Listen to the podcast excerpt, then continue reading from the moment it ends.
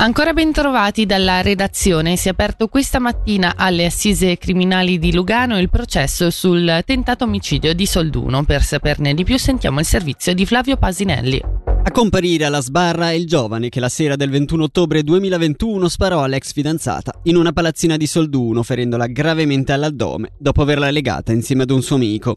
Il processo, prosieduto dal giudice Siro Quadri, non verte solo sui fatti di quella sera, ma anche sui quattro anni precedenti, in cui il giovane avrebbe assunto comportamenti illeciti nei confronti della vittima, di un'altra ragazza e di altri due giovani. Nel dicembre 2020 la giovane era già stata minacciata con un taser in un hotel di Locarno dopo essere stata pedinata assassinata. Sempre nello stesso anno l'imputato avrebbe anche puntato il coltello alla gola di un uomo nel canton San Gallo. Il procuratore pubblico Roberto Ruggeri ha chiesto per l'imputato una pena di 5 anni di carcere per i reati, tra gli altri, di tentato assassinio, coazione, sequestro di persona, lesioni gravi, esposizione a pericolo della vita altrui e infrazione alla legge federale sulle armi. Ferite leggere e contusioni per i protagonisti di questa mattina dell'incidente avvenuto sulla bretella autostradale che collega Mendrisio a Rancate. Lo riporta Tio, il tra- traffico sulla tratta di strada è stato chiuso alla circolazione per agevolare le operazioni di soccorso e di recupero dei veicoli. Il gruppo Lega UDC in Consiglio Comunale a Bellinzona chiede a Brenno Martignoni di lasciare la sua carica di Presidente del Consiglio Comunale e quella nella Commissione della Gestione, vista la sua nuova scelta politica di rendersi indipendente per le prossime comunali con il movimento Il Noce, da lui fondato nel 2008. Lo ha scritto il capogruppo Sasha Gob in un comunicato stampa chiedendo un passo indietro coerente con le sue nuove scelte.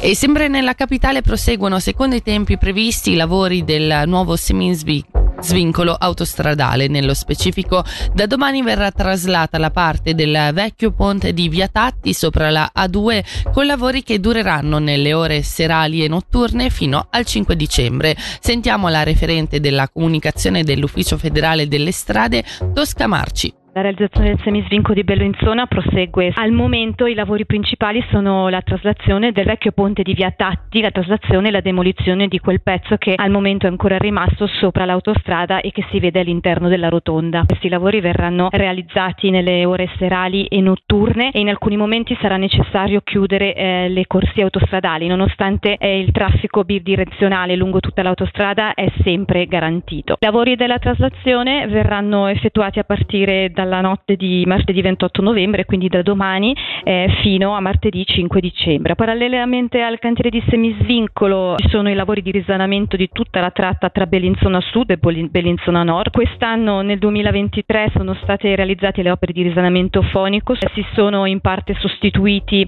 o eh, creati dei nuovi risanamenti, eh, dei nuovi ripari fonici e poi sono stati costruiti i nuovi impianti Saba che sono appunto gli impianti di trattamento delle acque meteoriche stradali.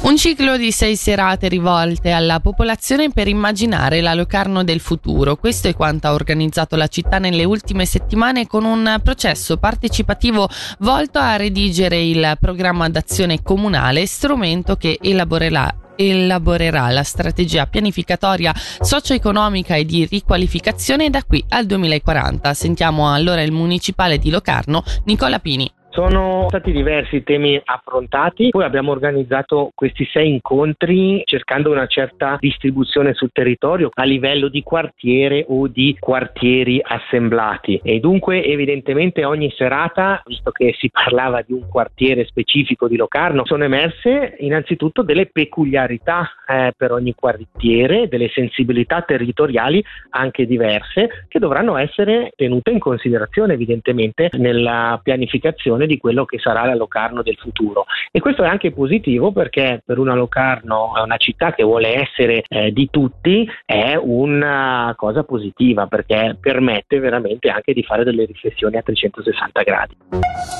La domanda dei viaggiatori su binari è in crescita e per questo le FFS comunicano le novità per il cambio d'orario del 2024. Ci saranno collegamenti regionali supplementari e fra le novità anche il completamento in Ticino di alcuni importanti cantieri. Sentiamo il portavoce dell'ex regia federale Patrick Walser. Sia nel traffico eh, lunga percorrenza, abbiamo avuto delle cifre record quest'anno, ma sia nel traffico regionale. In Ticino abbiamo avuto picchi veramente mai registrati prima e questa è una chiara conseguenza del lavoro fatto nel dopo apertura della galleria di base del Monte Ceneri. I pendolari giocano un ruolo fondamentale. Il Ticino non vivrà grandi novità, sicuramente la novità più importante è data dalla nuova fermata di Minusio, non viene inaugurata ogni anno, anzi è una nuova fermata, una nuova stazione. Questa nuova fermata sicuramente andrà a supportare in maniera importante il traffico nella regione del Locarnese. Poi entro fine anno avremo anche una serie di cantieri in diverse stazioni che si concluderanno, che sono stati avviati per adattare le stazioni alla legge sui disabili, nelle stazioni di Balerna, di Maroggia Melano, di Taverne Torricella, Giubiasco e anche di Biasca. Tutto quello che riguarda l'asse nord-sud, come sappiamo la Galleria del San Gottardo al momento è transitabile solo in parte, da settembre poi ci sarà una ripresa anche lì, abbiamo comunque 31 treni in più dal cambiamento d'orario rispetto ad oggi all'interno della Galleria di base del San Gottardo.